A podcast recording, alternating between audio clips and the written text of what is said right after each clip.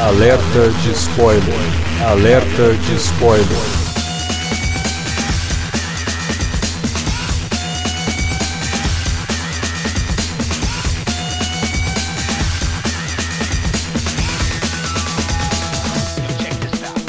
Olá, amigos! Eu sou Alexandre e esse é o Alerta de Spoiler. No programa de hoje vamos comentar Jurassic World Reino Ameaçado, segundo filme da franquia depois do reboot feito em Jurassic World, né? Da franquia Jurassic Park.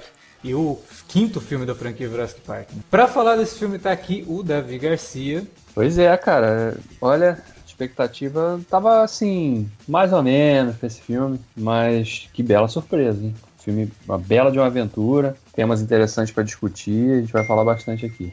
Também para falar de Jurassic World, Reino Ameaçado, tá aqui o Felipe Pereira. Cara, Jurassic Mundo é um, um reboot? Pra mim é só continuação. É uma continuação, mas mudou de nome, né? Então mudou. mudou... Entendi. Entendeu? Entendi, caralho. Agora, agora tem semi Caralho, é muito. Ah, é complexo. É complexo. A indústria o cinematográfica. Cinema, é. cinema tá cada. Cinema blockbuster tá cada vez mais mascarado, cara. Parece até o Neymar. então é isso. Vamos falar então de Jurassic World, Reino Ameaçado, logo depois da vinhetinha. Não sai daí. Você curte os podcasts do Cine Alerta e quer ajudar a gente a manter esse conteúdo no ar? É muito fácil. www.padrim.com.br barra Cinealerta. Entre lá, dê uma olhada nos planos que temos à disposição e nos ajude. Como um dos nossos colaboradores, você ainda pode participar de hangouts, de sorteios mensais e de um grupo secreto no Facebook, onde você pode dar críticas, sugestões de pauta e muito mais. www padrim.com.br barra cinealerta. Entra lá, é rapidinho e você pode ajudar a manter o Cine Alerta no ar com esse conteúdo que você gosta. Fique agora com o podcast.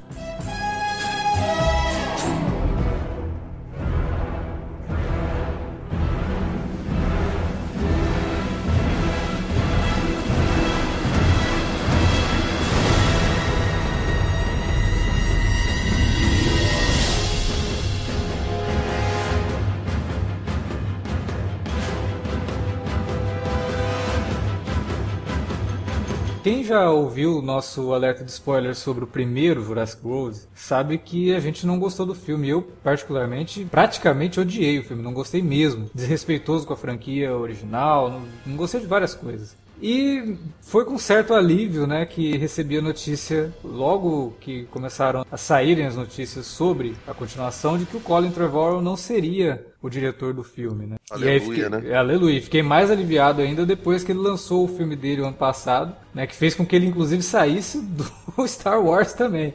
Aí eu fiquei realmente contente, né? Porque esse cara é, é complicado. E aí, mas porra, tá, mas ainda assim tem o envolvimento dele, ele é co-roteirista do filme, só que foi anunciado o Bayona, né? Que é um diretor que quem acompanha cinema de horror e recente, assim, sabe que o cara é um diretor de bastante promessa, né? Um cara que já fez coisas bastante interessantes e que poderia trazer algo legal para a franquia Jurassic World, pelo menos algo que fosse no mínimo respeitoso com o que o Spielberg fez lá em 93 com o primeiro Parque dos Dinossauros. É, Só que é, é o Del Toro assim, Júnior, né, cara? É, ele é, é, o, ele é o... Júnior. Ele, ele, é o Guilherme Del Toro Júnior. Inclusive, acho que o Orfanato é produzido, inclusive, pelo, sim, pelo Del Toro, né? Sim, sim. Vocês viram que no final dos créditos desse filme tem um agradecimento ao Guilherme Del Toro, né? É. A Ana fez. Não, e com, com ele razão. É meio, meio, ele é meio padrinho, né, cara, do, do, do, do Bayona. Com certeza. É muito parecido o Orfanato com os primeiros filmes do Del Toro. É. Tematicamente, em tudo, assim, bem, bastante parecido. E eu, assim como o Davi, eu acho até menos que o Davi, tava nada, esperando nada desse filme. E eu saí do cinema bastante contente, cara. Eu não esperava que eu fosse gostar tanto do filme, mesmo é, tendo um diretor que eu acho interessante, que eu acho que tem boas ideias e que pode ter um futuro bacana pela frente aí. E eu gostei muito do Jurassic World. Não é um grande filme, não é, nossa, que roteiro inovador. O filme trouxe algo totalmente diferente para o filme. Não, não tem nada disso. Né? Ele faz um feijão com arroz no que se, no, no que se refere, como diria a presidenta, a ex-presidenta. no que se refere. Que referência maravilhosa. Obrigado, né? cara. No que se refere à trama, ele não traz nem novidade nenhuma. Traz algumas coisinhas ali, alguns elementos que podem, no futuro, é, render boas, boas ideias né, no, no, no, próximo filme, que com certeza vai, vai acontecer. Mas o que realmente chama atenção no filme é como ele acerta no fator diversão e como ele acerta em praticamente tudo que o anterior tinha errado, sabe? É, ele pode não trazer coisas novas para a história, mas ele traz coisas não novas, mas pelo menos coisas diferentes do que a gente viu quando ele vai criar suspense, quando ele vai criar até terror, apesar de não ser um filme cheio de sangue, aquela coisa toda, mas ele cria momentos de terror, ele cria momentos de suspense, é, e como ele foca nos personagens humanos e como ele homenageia o Jurassic Park original. Vários momentos durante o filme eu fiquei assim, cara cara, esse cara gosta muito do, do filme original do Spielberg, porque o que ele está fazendo aqui é algo que parece que o, o Trevorrow tentou fazer, mas ao mesmo tempo quis fazer piada e mais ofendia o original do que homenageava, né? A gente, eu reclamei pra caramba lá na, na época do primeiro filme, que tem uma cena que os caras pegam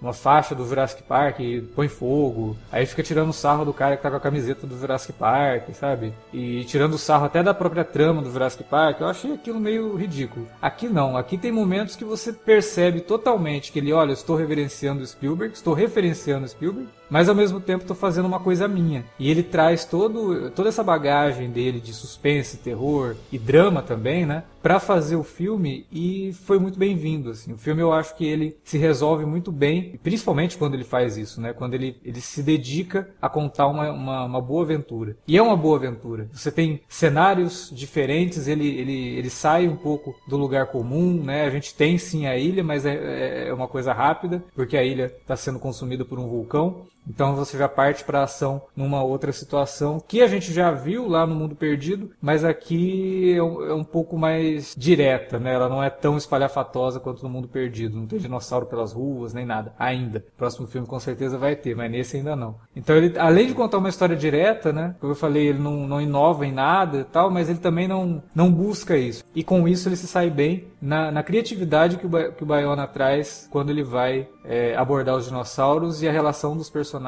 com esses dinossauros. Então é um filme que me surpreendeu nesse sentido e que bom, né, que a gente consegue ainda sair do cinema surpreso com alguma coisa relacionada a um blockbuster. A gente sempre elogia, tem vários filmes que a gente elogia aqui, principalmente os últimos é, que a gente comentou, acho que a gente elogiou quase todos, até o Solo, que era um filme que a gente também não estava esperando nada, mas foi uma diversão bacana. Mas são filmes que a gente raramente fala, nossa, me surpreendi. Né? Me surpreendi positivamente com alguma coisa. E quando você vê uma cena de um, de um diretor que ele tem sensibilidade para criar uma cena utilizando sombra de dinossauro ao invés de escancarar o dinossauro, fala, olha, tem alguma coisa legal aqui, tem cinema sendo feito aqui, não é só é, fazer por fazer, sabe? Tem um cara querendo colocar, deixar um pouquinho da marca dele na franquia. Eu acho que ele, que ele deixou aqui. Essa coisa que você falou do o filme ser essencialmente uma aventura, ele é de fato uma aventura, mas eu acho interessante desse filme que é, ele faz uma coisa que o primeiro só arriscou ali na superfície, né, de, de comentar muito brevemente, que é a questão da ganância das empresas, né? Uhum. No primeiro filme, a gente vê que a personagem da, da Bryce Dallas Howard, por exemplo, ela não está nem aí, né? Ela, ela dá o sinal verde para que se, se faça manipulação genética para criar uma raça nova, porque o parque precisava de uma atração nova, né? O público já estava ficando cansado de sempre ver as mesmas coisas. O filme tenta explorar um pouquinho as consequências do que essa ganância provoca. Aqui no segundo filme, vai um pouco além disso, né? Porque a gente vê um cara que se vale de um discurso de filantropia, de que, nossa, vou salvar, me ajude a resgatar esses animais porque eu vou colocá-los num santuário, quando na verdade a intenção dele era só vender né, para pessoas inescrupulosas que, que objetificavam é, usar esses bichos para os mais variados fins, né? inclusive militares. Não, inclusive é... isso só funciona porque a personagem dela aprende com os erros dela no primeiro filme, né? Você vê que ela muda totalmente Sim. o discurso, ela se torna uma ativista, ela quer salvar os dinossauros da segunda extinção, né? E aí o cara Sim. usa essa, essa mudança que ela tem de comportamento, essa transformação dela, para poder explorar isso e trazer os dinossauros para fazer um leilão de dinossauros. Exatamente. Né? Inclusive um dinossauro que não estava nem desses que estavam sendo manipulados, né? Que seria uma, um, um, híbrido de um que já era híbrido com o outro, né? É. O filme abre com aqueles caras. Aliás, uma, uma, uma, sequência bem legal também. A abertura do filme com os caras lá no fundo do mar, né? E indo resgatar um pedaço do, do osso, né? É. Do, do, dente, né? Que inclusive é uma, uma rima interessante que eles vão carregando ao longo do filme, né? Com aquele mercenário lá que ele, ele colecionava pedaços, é, dentes dos dinossauros, né? Sim, o Buffalo Bill. E aí, e aí ele vai até o até o último em que ele se dá mal, né?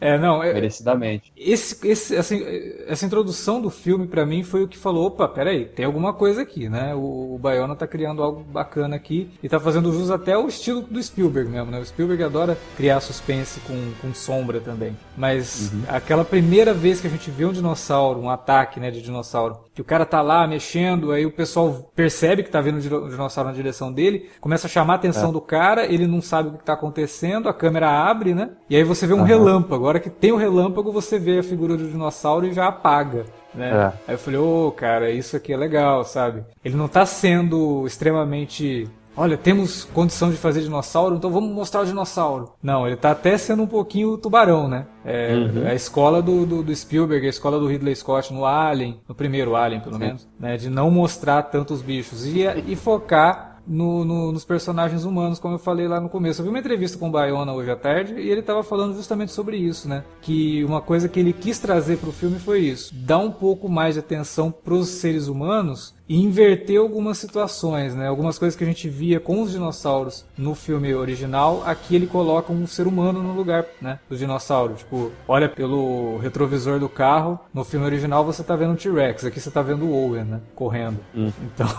algumas cenas icônicas assim que ele, ele, ele dá a volta e coloca os personagens humanos no lugar. Isso eu achei interessante, né? Porque, cara, é, por mais que a gente curta os dinossauros, a gente sabe que boa parte da história vai ser levada por seres humanos. E tirando o primeiro filme e o segundo, que, pô, tem o Ian Malcolm, né, tem o Alan Grant, principalmente o primeiro, né, que tem os três, né, tem a trinca, o, o Malcolm, o Alan Grant e, e, a personagem da Laura Dern, que são excelentes, o trio é, é, sensacional. E que depois acabam se separando, o Malcolm volta no segundo, o Alan Grant volta no terceiro, mas que são personagens legais. O quarto filme, que é o Jurassic World, cara, você não se importa muito com o personagem do Chris Pratt, nem com a... Com nenhum dos personagens. Com nenhum. E, e vou te falar, cara, sabe o que, que eu acho que realmente fez diferença nesse, que me fez gostar do Reino Ameaçado e não do, do primeirão? Uhum. Porque o primeiro eu, não, eu acho que eu não cheguei a participar do alerta de spoiler com vocês. Acho que não. Do, do, do, do, primeiro, né? Mas, cara, isso que você falou me fez lembrar um pouco da raiva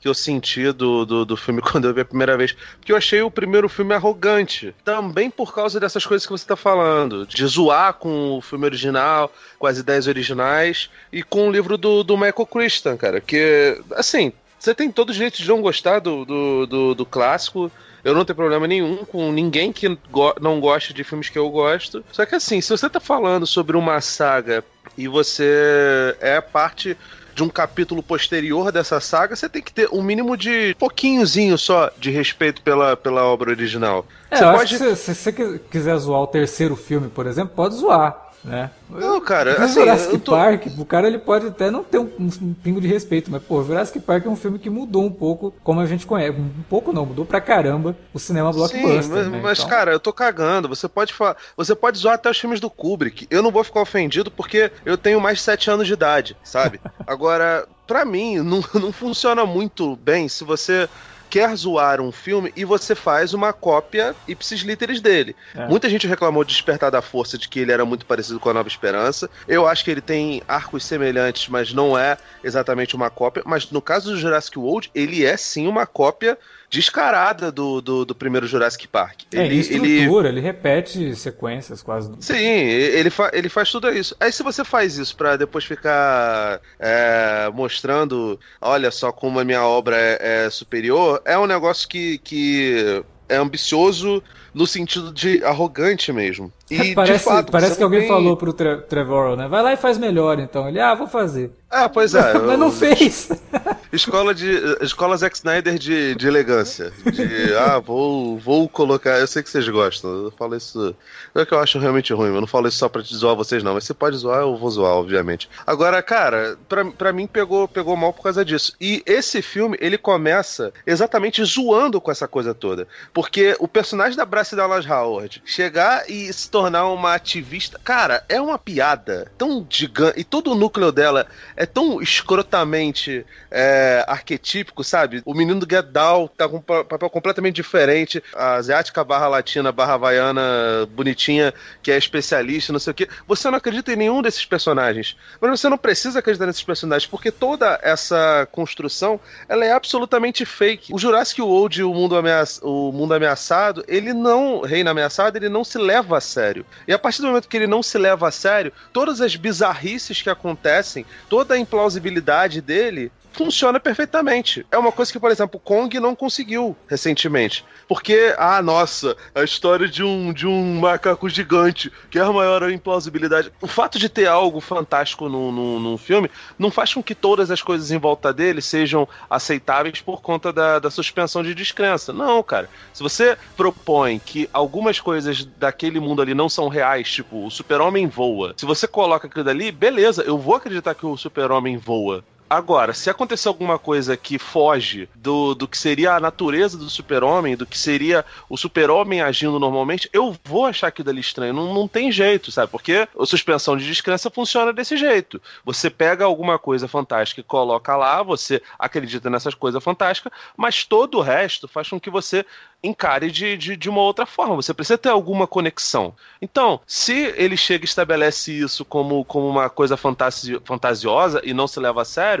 para mim funciona demais. Então, ela chegar lá, abrir mão do orgulho dela, procurar o ex-namorado dela pra ir lá, voltar na ilha, não sei o que, e, fazer funcionar essa coisa toda, para mim funciona pra caramba. E por incrível que pareça, até a química dos dois, que no primeiro era horrorosa, funcionou a beça nessa, porque é realmente um casal de pessoas que não quer estar junta, que está junto por conta de, um, de, uma, de um, uma outra questão que não são eles diretamente. E, velho, tem cenas realmente engraçadas, sabe? É, ah, nossa, como foi engraçado aquela, aquele salto agulha dela correndo, meu Deus, olha. Ao contrário desse filme, que você acabou de dizer que ele é consciente do absurdo em que ele se encontra, o Trevor, pra mim, ele não tem essa consciência. Quando ele coloca ela correndo de salto agulha, eu não acho que ele tá fazendo uma piada. Eu acho que ele simplesmente não, não tem a menor noção do que ele tá fazendo mesmo. Eu não tô, também não vou. Tem mil filmes que tem absurdos iguais a esse, sabe? Só que o pessoal ficou falando de um jeito que, olha só como ele é inteligente, meu Deus. É um negócio que vai mudar o mundo, de fato, né? Tipo, você, você percebe que as crianças na África pararam de ter fome depois que a, é. que a Bryce Dallas Howard fez isso. Agora, tipo,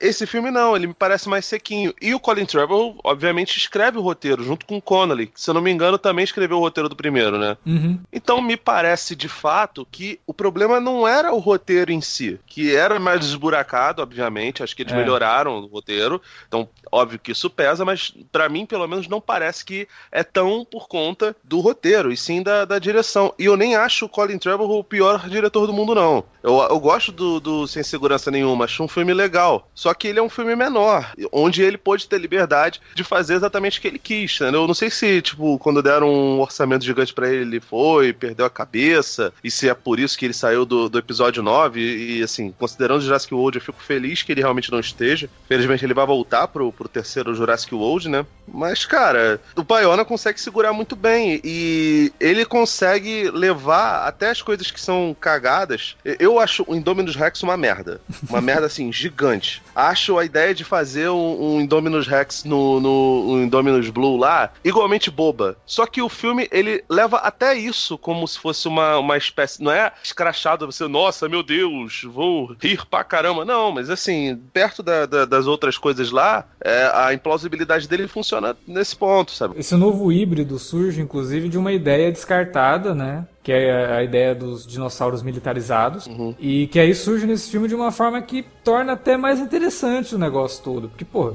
dinossauro militarizado, meu Deus, né? Vamos fazer o, um, uma adaptação daquele videogame lá, do, do, aquele jogo lá do, do, do PlayStation. Dino Crisis? É Dino Acho que é Dino Crisis, não é? Que tem os dinossauros. Que... Acho que tem, sim. Né? É, não, não, não, não, acho que não. Acho que não. Ou é Turok, sei lá. Turok, Turok, isso, Turok. Porra, é essa, né? Isso não faz o menor sentido dentro do que a gente viu no, no Jurassic Park. Só que o que uhum. o filme traz aqui, com a evolução das coisas, e ele até já começa a comentar sobre clonagem, e aí ele já entra no lance da clonagem humana, eu acho que funciona melhor. ele cria uma situação interessante e que pro próximo filme, a gente estava até discutindo em off, pode ser que o próximo filme seja até uma coisa meio Planeta dos Macacos, né? Principalmente essa nova roupagem do Planeta dos Macacos do Matt Reeves. É, uhum. Seria até interessante, né?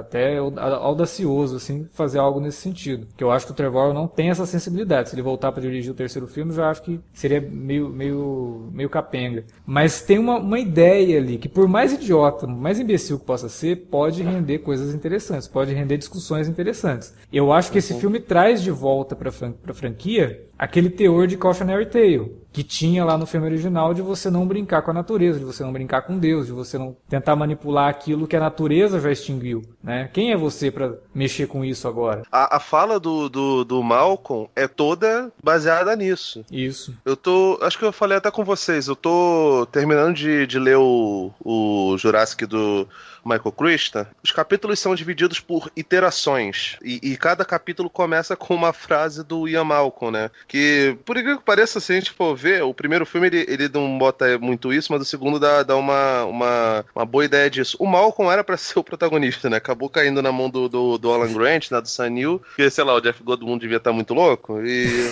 o, o Spielberg resolveu apostar do Sam Neill como, como protagonista. Mas o fato até do, do Malcolm estar no segundo filme dá uma demonstração clara de que é ele o, o, o protagonista. E ele é chamado, é, o Malcolm ele é um matemático e ele é chamado para palestrar sobre, para ser ouvido sobre a, a, a, possibilidade de salvar ou não salvar os animais que estão naquela ilha. Que, de novo, repete muito do, do da ideia, da premissa do, do mundo perdido. Eu lembro até que eu, eu vi na cabine de imprensa um bocado antes, né? Até antes da, da, da Copa acontecer. E aí o, o Alex me perguntou, cara, sem dar spoiler, esse filme, ele é uma refilmagem do, do Mundo Perdido, como o Jurassic World é do, do Jurassic Park? Eu falei, não, cara, tem algumas coisas em comum, tem até um final bastante parecido, nem só com o Mundo Perdido do, do, do Spielberg barra Christian, como do, do Conan Doyle, né, que é o autor original, talvez seja o, o, livro mais famoso de dinossauros fora o Jurassic Park, né, o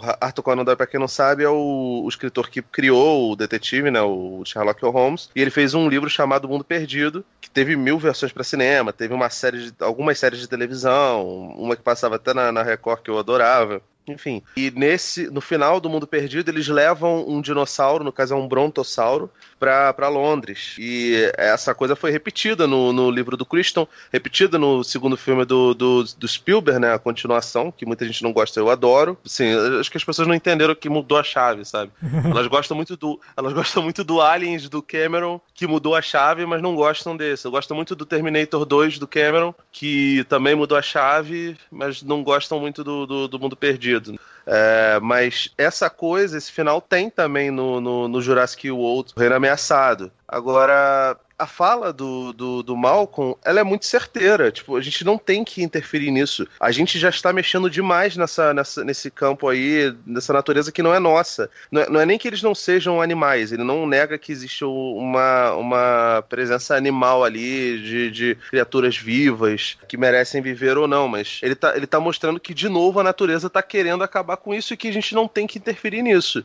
E o pessoal vai lá e é teimoso e tenta fazer com que, tenta salvar obviamente por conta de, de, de, ganância de novo. E esse é um tema recorrente dentro do, do, do, do, cinema e da literatura que fala sobre dinossauros, né? O King Kong, que tem dinossauro, eles levam o, o macaco da ilha dele pro continente para lucrar em cima disso. O Mundo Perdido, a mesma coisa. Eu vi uns 800 filmes de, de dinossauro, a maior parte deles fala sobre isso. Eles percebem algum, independente da causa de, de onde veio o dinossauro, eles percebem que um, um bicho pré-histórico ainda existe querem levar para as pessoas, mas não é para as pessoas conhecerem e ficar de boa, né? Não é a ideia do Hammond, queria criar para as crianças verem. Ele vive falando lá no primeiro filme, eu não, não poupei recursos, sabe? Não é a ideia lá do, do dono do Baby nesse filme, né? Que quer trazer os dinossauros para poder para eles viverem e, obviamente, fazer um legado perto da, da neta dele, sabe? Não, as pessoas querem isso para poder, poder lucrar. Então, a partir do momento que ele mostra isso depois de um leilão, cara, onde as pessoas iriam basicamente caçar esses dinossauros, tá certíssimo, cara. Porque é, é para isso mesmo que, que serviria na cabeça do, do, dos magnatas, sabe? É, e, e, outra coisa, né? Isso daí traz pro filme uma coisa que também corrige um problema do, do Jurassic World. Eu reclamei bastante hum. do, do Jurassic World, como que o Trevorrow escolhe mal quem ele mata no filme, sabe? É, tem uma personagem que é a babá das crianças lá, que morre de um jeito grotesco, extremamente sádico, sem motivo algum. E aí, se você for buscar no roteiro, o único motivo que ela tem para morrer é porque ela tava brigando com o namorado no telefone, sabe? Então, tipo, uma coisa que, ah, tal mulher é, megera, tem que morrer com o dinossauro. Cara, nesse filme, praticamente ninguém que morre não merecia morrer. Porque são os soldados do cara, são os caras que estavam querendo explorar os dinossauros, é o cara que estava vendendo oh. dinossauro, é o cara que estava. É o, é o Arminzola, né, cara? É o Arminzola, exatamente, com, com o cabelo do Trump, né? Coitado do. Cara... Mas ele é bom, eu gosto do Tommy Jones. Adoro o Tommy Jones, dele. ele é muito bom. Tommy Jones é sensacional. Mas no filme, ele, ele traz isso, assim, porque só morre nesse filme quem merece. É o caçador, sabe? É a galera que estava tentando realmente explorar essa, essa tirando, vida. Tirando o, o Crow, né? O Crow que era. Ele parecia genuinamente interessado em resgatar os animais para levar para uma ilha. Assim, não, mas, mas ali ele foi assassinado, né? Então não foi o dinossauro que matou. É, sim, sim, sim. Ali ele. É a ele... do, do homem. Exatamente. E não é o Crow, cara, ele é o dono do Baby. Ele é o cara que levou a primeira nave e fez o primeiro contato com, Exatamente. com vulcanos. Vem não. Exatamente.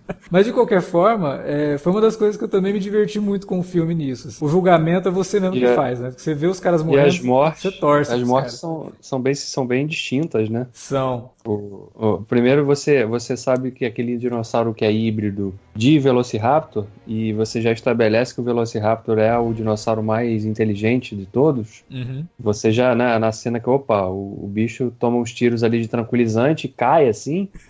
né? Muito bom aquilo, cara. Aí o cara vai, entra lá igual um idiota. né? Quando ele entra, só faltou o bicho dar aquele sorrisinho, né, cara, pra câmera assim, né? Não, ele ah, dá. Ele, riu, ele dá. Ele é, dá. É porque não dá pra. é porque ele não tem pele, entendeu? Porque, é. Mas fora isso, você percebe que é um riso. que ele levanta a cauda, né? Aí o cara olha é. assim, ele abaixa a cauda de novo e ele dá um sorrisinho, cara. Olha no, no, na boca. Não, ele, ele, ele abre o olhinho assim, Isso. só falta piscar, cara. Muito bom, cara. Porque, porra, você tá torcendo pro dinossauro ali. É como assistir uma torada, né? Você tá sempre torcendo pro touro.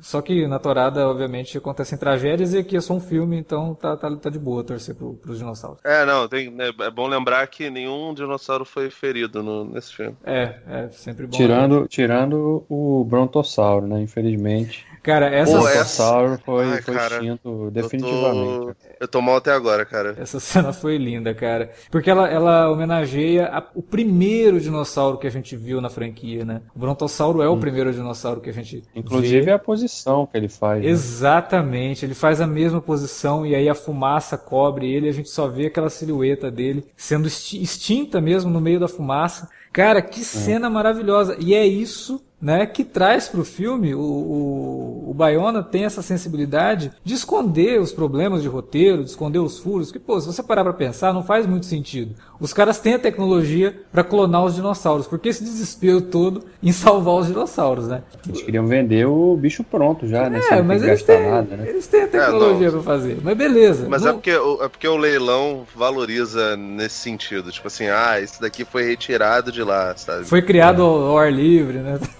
É. é. de qualquer forma, isso, isso é uma coisa assim que, se você parar pra pensar, não faz sentido, é só pra mover a trama. E aí o Bayona esconde esses probleminhas, que são problemas dependendo do ponto de vista também, né? Com a direção, sabe? Com esses momentos, criando esses momentos. Com a direção de fotografia, criando momentos, por exemplo, como aquele que ele faz um, a sombra do dinossauro ficar parecida com um cavalinho de madeira que está na frente da câmera, que está em primeiro plano, né? E a sombra uhum. do dinossauro lá atrás fazendo, se movimentando. Porra, cara, olha isso. O Spielberg deve ter ficado bem contente, né? Da franquia tá na ele mão faz... de um cara que respeita faz... esse tipo de cinema. Faz isso de novo depois quando na, na cena que a garotinha corre pro quarto, né? A Maisie, né? É, não é nessa cena, é um... né? Que é um clone também, né? Mas, não, mas antes, né, ele mostra aquela. O primeiro Jurassic Park, ele tinha um material promocional, era muito a silhueta do T-Rex, né? Sim, sim. E aí ele usa a silhueta do T-Rex para. Quer dizer, não era o T-Rex, né? Era o Aquele, até esqueci o nome, o híbrido lá, né? O novo híbrido, não, que É. o Felipe chamou de Indominus Dominus. Blue. Indominus Blue. Não, mas, mas chama assim de, no filme. Não, é outro nome. Indora, Indoraptor, um negócio assim. É, Indoraptor. É. E que, que é bem, bem criativo, assim, a ideia de você ter um dinossauro que é tão poderoso quanto o Indominus, só que tão inteligente quanto o Velociraptor, né? Que junta essas duas coisas. Eu também não gosto do Indominus no, no Jurassic World. Não gosto da ideia do, do- do- Acho que não ficou bom, realmente. Mas aqui coube bem. Coube bem por conta dele servir pra história, né? A gente tá falando aqui do cara que quer vender o dinossauro, ele quer vender o híbrido perfeito pra poder usar em, como, como arma, né? Militarizar os dinossauros e tal. Funcionou aqui. Se você parar pra pensar em como esses magnatas, né? acabam agindo, é exatamente essa ideia de que eles teriam é, para pegar aí o, o que o Hammond fez, né, e distorcer totalmente o que o Hammond fez. E eu acho interessante também a discussão que ele cria ali do Hammond com o ex-amigo dele, que é o personagem que aparece agora só, né, a gente fica sabendo que ele ajudou o Hammond a criar os dinossauros, porque o cara pega o DNA da filha, que morreu, e clona a menina, né, e aí o Hammond É. não aceita isso e se separa dele. Que é uma coisa que quando eu fui vendo, assim, eu ficava, porra, mas o que, que eles estão escondendo dessa menina, né? Aí, de determinado ponto, fica bem claro que ela vai ser um clone, que eles vão revelar isso. Ah, eu achei, eu achei isso óbvio pra caramba, cara. Não, no comecinho, quando eles começam a falar do negócio, ah, sua mãe já foi lá no Jurassic Park, eu falei, pô, será que eles estão tentando criar a ideia de que ela talvez seja filha da neta do Hammond, né? E a neta do Hammond que morreu também, como os pais e tal. Eu fiquei meio assim, mas depois tem uma coisinha que acontece lá que se fala, ah, não, ela é clone da filha do, do, do cara mesmo e, e boa. Que é uma coisa que me lembrou muito que a gente tá vendo em Westworld agora. De você ter uma tecnologia nas mãos, que é uma tecnologia que você cria para criar um parque, para divertir, não sei o quê. Só que alguém resolve pegar essa tecnologia para, entre aspas, criar uma ideia de vida eterna. De você clonar pessoas e essas pessoas vão se manter vivas aí, né? Tudo bem que o Cromwell ele não faz com essa intenção, mas nas mãos de alguém mal intencionado poderia virar algo do tipo. E eu fiz essa relação, falei, olha que legal, né? É, obviamente nenhum do, nem o Jonathan Nolan e a Elisa Joy deve ter con- conversado com o Colin Trevorrow Obviamente não, sei lá, acho que não, com certeza não. É, e os dois estão buscando. Acho que com certeza não. É, né, não. E os dois estão Não, não, buscando essa inspiração na obra do Crichton, porque o Crichton fala disso não só no Jurassic Park, mas no filme, né, do, do, do Westworld. É, e principalmente na continuação, dessa coisa de você utilizar os robôs para consciência de humanos e tal. E aí eu falei, olha que legal, né, cara? É como se a obra do Crichton, ela tivesse tão intrínseca nisso, que até quando os caras vão escrever coisas novas, não que seja uma inspiração, mas que seja uma evolução natural da- dos temas que o Crichton já trabalhava lá atrás. Né? Falei, pô, legal, isso é uma coisa que pode render algo no futuro da franquia, num terceiro filme, por exemplo. Que poderia ser feito em cima disso? Eu gosto bem pouco de filmes ou HQs, literatura que fale de clonagem. Acho um tema chato. É. É, nego- é- É que você, muito leu, fácil. você leu a saga do clone do Homem-Aranha É, e ficou traumatizado isso. pro resto da vida. Não é nem a saga do Homem-Aranha só, não. O, filme- o sexto dia do Schwarzenegger Nossa. também é foda. É, realmente não tem bons exemplos. não, é, não é para tranquila. O único bom exemplo é a novela O Clone. Ah, o clone, esse aí é foda. Esse aí, Albier, Al- Albieri é maravilhoso. Agora, eu gosto mesmo, cara, acho foda. Mas assim, é, eu não gosto da, da- da temática. Acho que no filme é muito cagado, muito cagado mesmo. É, tem pouquíssima coisa ali que, que, que salva, mas, de novo, se tratando da, da implausibilidade toda, pra mim funciona porque ele nem gasta tanto tempo é, desenvolvendo essas coisas.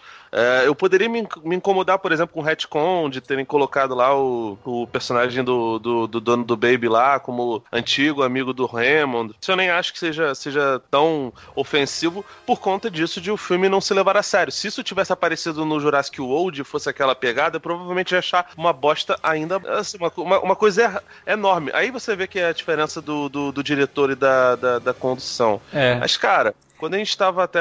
Acho que foi você até que falou, Alex, que quando eu tava lendo o comecinho do livro do Christian, que comparou ele com o, com Dan Brown, a escrita dele é realmente muito parecida, né? É um blockbusterzão. Só falta botar uma pipoca de micro-ondas lá pra você é, engordurar as páginas, né? É, é que a Mas, diferença assim- é que o Crichton ele vem mesmo do cinema, né? Ele, já, ele dirigiu vários filmes, escreveu vários filmes, Sim. criou séries de TV. assim, tem as histórias isso. dele são, são fluidas e são simples, mas elas têm uma uma, uma coisa legal ali, sabe? Ele, ele é um bom cara de conceitos. Nesse ponto, a escrita dele não tem nada a ver com ele, mas nesse ponto eu acho ele, de certa forma, parecido com Tolkien, sabe? De, de ser um cara que cria bons conceitos, não tem uma puta escrita, ele bota umas ideias legais ali que você pode pegar, expandir, esticar e transformar numa coisa mais grandiosa. Que é como Lisa Joy e o, e o Jonathan Nolan estão fazendo em Westworld, especialmente na segunda temporada, e é como o Bayona transforma numa uma parada de matinê. O, o Reino Ameaçado, ele é muito matinê. O, o primeiro Jurassic Park, ele era matinê, uhum. mas era matinê num, num sentido mais diferente, de, de, ser aqueles filmes de aventura muito legais, tipo, típicos até do, do próprio Spielberg, que tem elementos tanto do, do, do ET, que são as crianças, aquele negócio todo,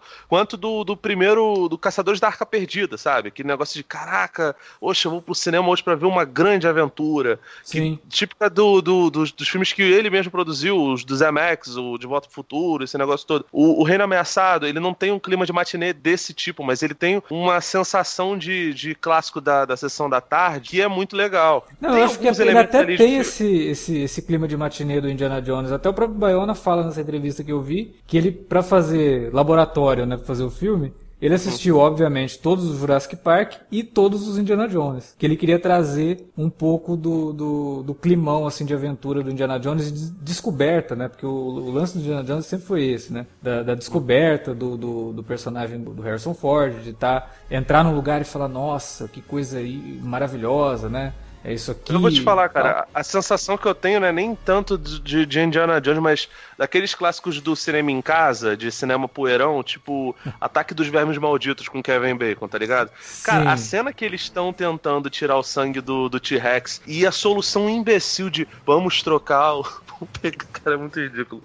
Vamos pegar o sangue do T-Rex, que com certeza vai bater com o da, da velocidade da Blue. Não, mas pô, sossega aí, mano, vai na minha. E aí eles vão e o T-Rex acorda e eles conseguem fechar ele lá. E o T-Rex não sai. Velho, aquilo é uma, uma, uma bobeira, cara. É completamente louco. O, o T-Rex devia ter saído e matado geral ali, cara. Ele tava, ele, tava, ele tava sedado, né? Pode dar essa desculpa aí que ele tava sedado, mas por pois exemplo. Pois é, ele, tava, é, ele, só, ele só não tava sedado pra tentar comer o, o Chris Pratt quando tava lá. E quando o Chris Pratt sai, ele fala: Ah, quer saber? Vai tá dar de boa, trabalho. Tá de boa. Ele, ele vai e fica. E, cara, aquilo é sensacional. Aquilo é muito ataque dos vermes malditos. Sabe uma outra cena que também é bastante nesse, nessa linha que você tá falando? É a cena que eles escapam da, da cela onde eles estão presos lá com o dinossauro que dá aquelas cabeçadas né, na, na parede. Ah, cara, até é quebrar tudo. E aí, pô, beleza, você colocou o dinossauro junto com a gente agora. Como é que você vai fazer pra ele escapar, né?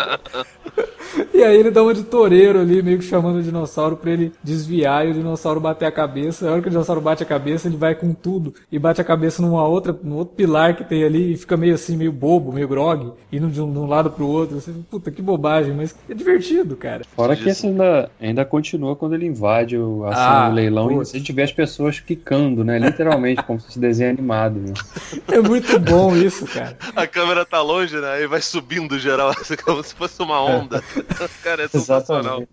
Me lembrou um pouco no Guardiões da Galáxia 2, quando o Rocket usa aquela, aquela arma sônica lá, que o pessoal fica jogando o pessoal de um lado pro outro na floresta, quando eles estão uhum. atacando ele, né? Me lembrou um pouco Sim. isso. E é extremamente divertido, cara. É uma cena cômica Não, dentro cara, do é... filme. Só faltou, só faltou, sei lá, apareceu o Leslie Nielsen, cara. Porque é muito aperto centro do piloto sumiu também. Cara, é Sim. divertidíssimo. É pastelão. Essa esse, cena esse do ponto. dinossauro atacando todo mundo é extremamente pastelão. Só que, como eu falei lá atrás, você fica torcendo para ele estraçalhar todo mundo que tá naquela sala, né? Aí dá uma estraçalhada, né, cara? Aquilo deve doer pra caralho. Porra!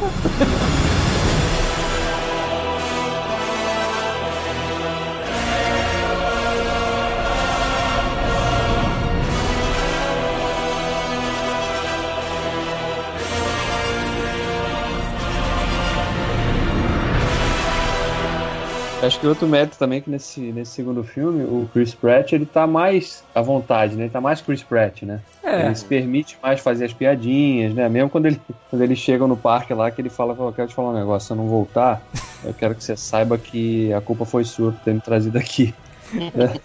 ele, ele tem aquele, aquele ar cafajeste que o Harrison Ford tinha no começo de carreira, É. assim, quando ele era mais jovem, como ele, quando ele fez o Star Wars, quando ele fez o Indiana Jones. Que faltou um pouco, né, no ator que faz o solo agora no, no, no Star Wars. Mas o Chris Pratt, ele tem esse ar cafajeste que diverte, cara. Eu acho até meio antiquado, né? O cinema hoje ele não busca mais esse tipo de personagem. Mas o Chris Pratt parece que é isso, porque ele, o Senhor das Estrelas é a mesma coisa, né? Ele é tão carismático que dilui um pouco a, a sensação ruim de que um personagem desse tipo teria, né? Ou traria, né? Sim, sim. Mas eu acho que cabe também pra esse tipo de aventura. É uma aventura pulp. Não deixa de ser uma aventura pulp. Assim como foi o Jumanji, Bem-vindo à Selva, é, tem todos os, os estereótipos, né? Todos os arquétipos de uma aventura pulp. O personagem do The Rock, ele, se ele não fosse um garoto no corpo do The Rock, né? O personagem do The Rock, ele seria aquilo. É o professor que é extremamente inteligente, forte, atlético e bom em tudo, mas que ao mesmo tempo também é um cafajeste, né? Que é o que os heróis do cinema matinê dos anos 40, dos anos 30 eram isso, né? Eram os caras que tinham essa, às vezes tinham um pouco dessa dubiedade moral ali, mas que eram os caras que resolviam a situação. Chris Pratt, eu acho que ele faz isso muito bem, né? Eu nem acho que assim, o fato dele ser meio cafajeste é, é, necessariamente é um problema até pro, pro, pro cinema de hoje, esse negócio todo, porque se a gente for ver, a, a- heróis clássicos que não eram cafajestes eram extremamente, se a gente for colocar hoje em dia, completamente indecorosos e, e machistas. O, o James Bond não era um cafajeste, ele era um cara mulherengo. E aí ele tá conversando com o Sean Connery, ele tá lá conversando com o cara, ele vai, fala, bate na bunda da mulher e fala, sai daqui, assunto de homem Sim, sabe? sim. E, e não, não tem cafajeste nenhum ali. O, o fato dele. O, o Han Solo, ele é um sujeito cafajeste, mas ele não é um, um personagem que desrespeita as mulheres. Ele é galanteador. E aí, obviamente, ele é. acaba fazendo algu- algumas bostas. Mas assim, de qualquer forma, ele não é, ele não é um cara. Ele, ele genuinamente se apaixona pela, pela Leia. E quando ele começa a tentar seduzir ela no, no segundo filme, ele também está apaixonado. E aquele ali é o modo dele completamente zoado de, de, de chegar, sabe? Sim. Ele é um, um anti-herói. Eu É nem acho. O cafajeste ele fica muito próximo do patife, né? Que- É. Já É, o é, mulherengo, como é o James Bond, não. Ele se leva a sério. Ele acha que a mulher tem que ser tratada daquele jeito. É o, É, o pois oposto é. Tipo, e, e até o personagem, o James Bond é um personagem que, que representa muito da, da sua época, assim com todos os, inclusive com o Craig, né, de, de ser o mais brucutu, enfim, Uhum. de, de- de, de representar esse, esse cinema de ação. Eu não acho que o Owens ele tem esse tipo de, de, de comportamento, ele é bem diferente do, do, do Star-Lord, apesar do Chris Pratt nem ser um grande ator, eu acho ele é, ele é um, um ator de, de uma nota só quase, sabe? Ele é, um cara ele, ele beira o extremamente carismático. Ele beira o character actor. Ele beira, e ele é engraçado, sabe? Então, É, ele é- ele é conseguiu carismático. falar daquele jeito, pô, no primeiro filme nenhuma piada dele eu achava maneira. Até porque o filme já tava rançoso pra caramba, parecia, sabe, refresco cheio de água, sabe? É. Então, quando ele falava as coisas não, não soavam natural. Nesse eu já, já senti uma coisa melhor. Até a Bryce Dallas Howard, cara, tava, tava melhor. Não, e Porque- ela tá porque- mais útil também nesse filme, né? Ah, sim, ela não é só a garota em perigo e a mulher escrota, né, cara? É, exatamente. Eu acho que ela, ela tá bem melhor nesse filme.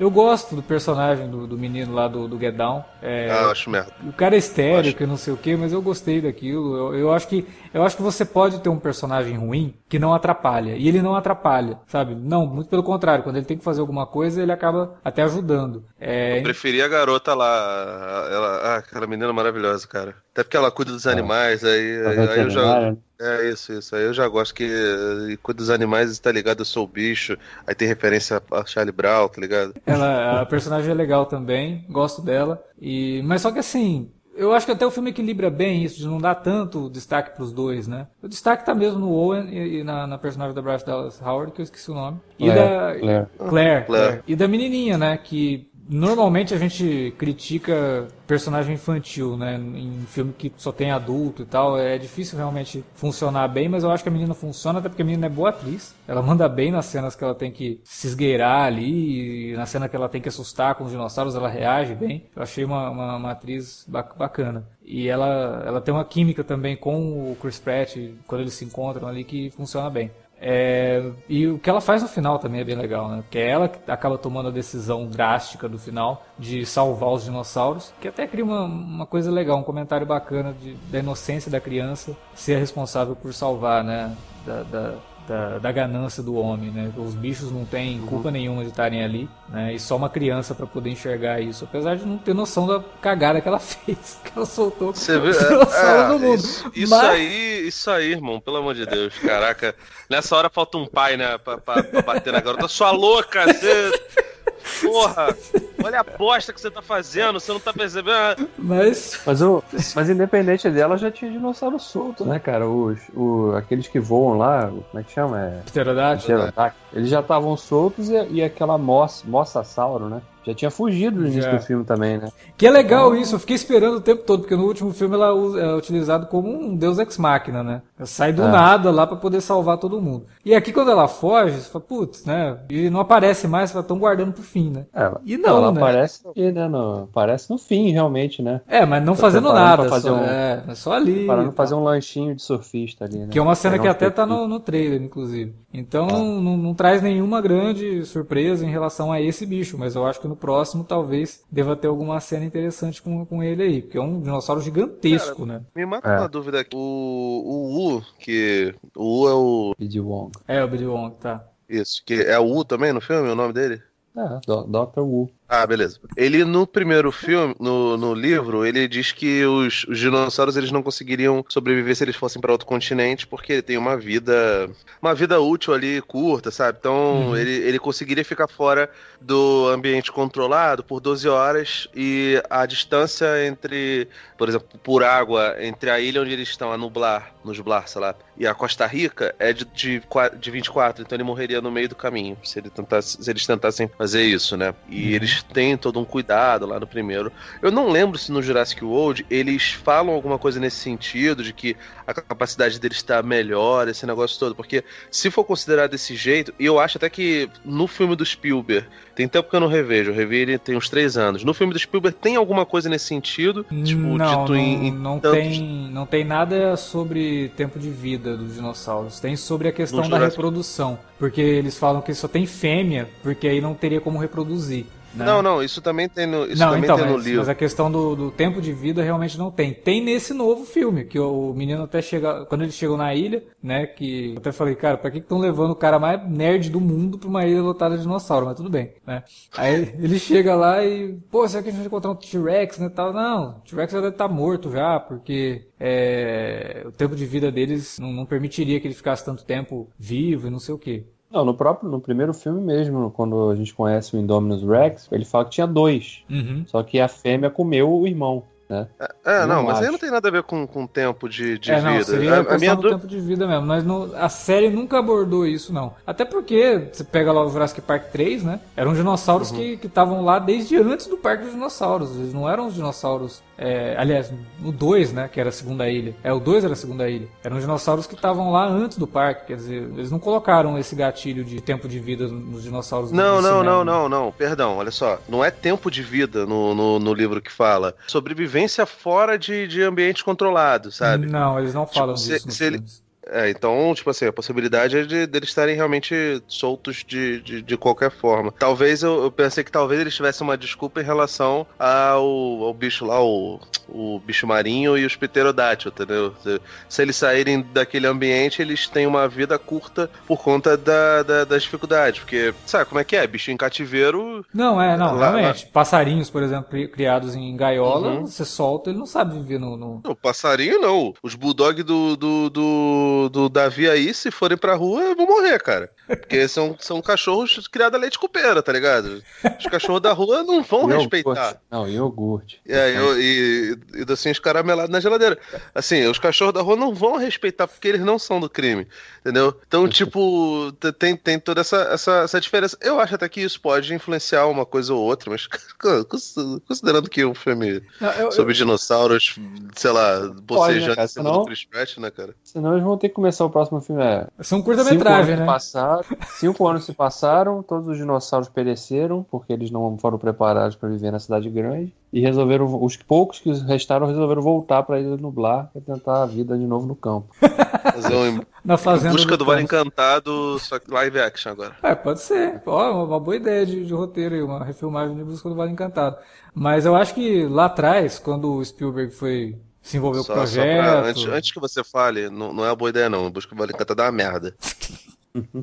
Eu acho que quando o Spielberg se envolveu com o projeto e aí teve todo o processo de roteiro, alguém deve ter falado, olha, essa parte aqui de dinossauro não conseguir viver fora da ilha, vamos tirar? Porque vai que a gente resolve fazer continuações no futuro. Vai ser difícil explicar isso. É, não vamos, não vamos nos sabotar, né? É, vai limitar toda a ação das continuações num lugar só? Não, tira isso do roteiro, deixa quieto. Né? Não vão abordar isso não. E realmente não, não tem, né?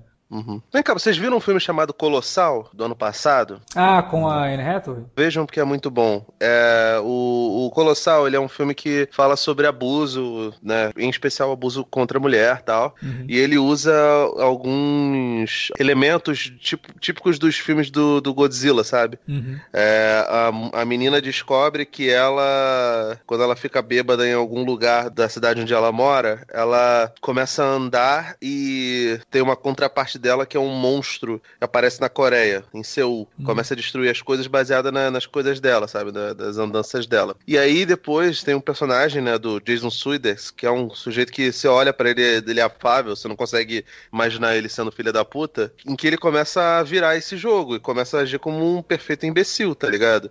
Pra mim, o personagem do Rafe Spell, cara, ele tava muito.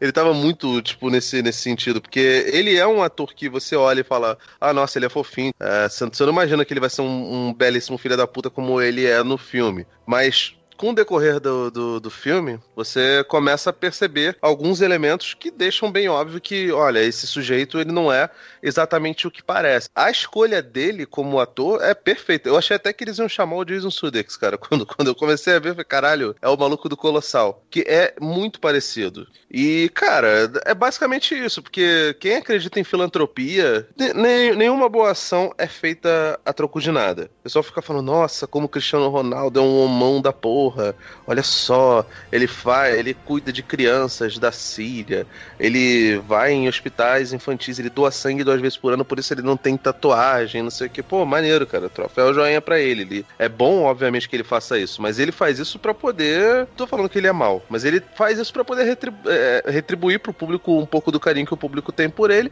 e também para ficar bem na fita, para as pessoas continuarem chamando ele para peças publicitárias, para ele continuar Sim. ganhando dinheiro de patrocinador, sabe? É algo comum. Ele não faz isso só porque ele é bonzinho. Ele faz isso porque isso agrega valor à imagem dele, à figura dele de bom moço, sabe? Eu tô falando que o, que o, o Cristiano Ronaldo é o vilão lá, o Rafe Spall, tá ligado? Não é, ele não é o Eli Mills. Mas, cara, isso que o Eli Mills faz é muito, muito semelhante a que muita gente faz. A filantropia para poder lucrar mais coisa, cara, é, é, bem comum. Tem gente que faz filantropia só pra poder descontar no posto de renda, entendeu? Tipo... Sim, sim, sim. E também, pessoa que fica querendo se vangloriar de que fez coisa boa, pra mim é uma babaquice tremenda, cara. Cara, eu acho é que assim, a maior parte das pessoas boas que fazem boas ações, por pura bondade, elas não, não buscam confete, não buscam holofote, entendeu? Fazem não, não e você nem fica sabendo. Você nem fica sabendo que elas fizeram alguma coisa. Entendeu? Acho que faz parte disso.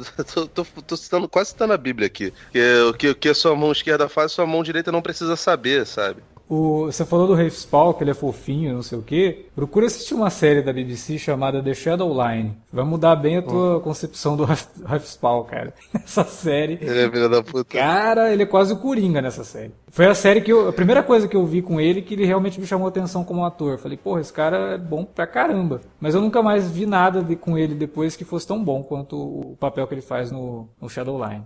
Tem que falar um pouco da trilha do Giacchino também, né? Porque ele, ele consegue, de novo, né? Emular o, aquele trabalho lá clássico do, do John Williams no Jurassic Park incluir temas novos também, né? Sem ser muito intrusivo, que eu acho que é sempre uma coisa essencial para qualquer trilha. Não roubar, não chamar demais atenção para a trilha. Né? Ela é um comple sempre um complemento para as sequências que, que ela aparece. A trilha dele é muito boa, até porque ele, como você falou, ele cria temas novos, mas ele pega algumas notas clássicas assim do tema do John Williams e vai colocando em algumas cenas e ele vai crescendo. Isso é uma coisa que ele faz bastante quando ele pega a trilha que já está pronta, né?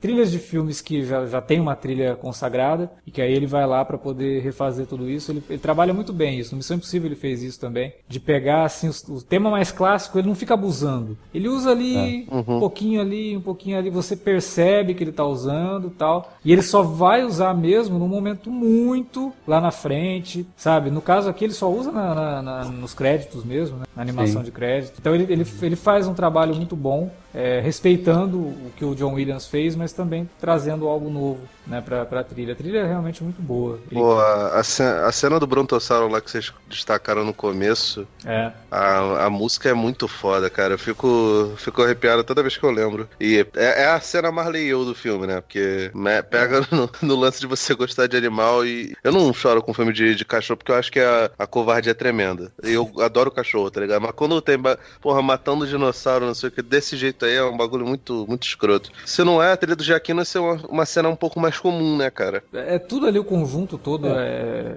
É a trilha, é, é o enquadramento, é, é você tem o corte para a reação da, da personagem da, da Bryce Dallas Howard, né? A Sim. lágrima escorrendo, ela, a sensação de impotência, né? De, poxa, não tem mais o que eu possa fazer aqui para você ver o bicho ali sendo engolido. É. Eu não, não costumo. Eu sempre falo que eu vou fazer essa lista, mas eu nunca faço, porque eu não tenho paciência pra fazer- lista. Mas eu sempre guardo assim algumas cenas, né, icônicas que eu vejo durante o ano no cinema. E essa com certeza, se eu fizesse uma lista de, sei lá, 10 cenas icônicas que eu vi no cinema esse ano, essa eu acho que estaria em algum lugar ali, em algum em alguma posição. É porque realmente o Bayona foi muito feliz na concepção visual disso aí.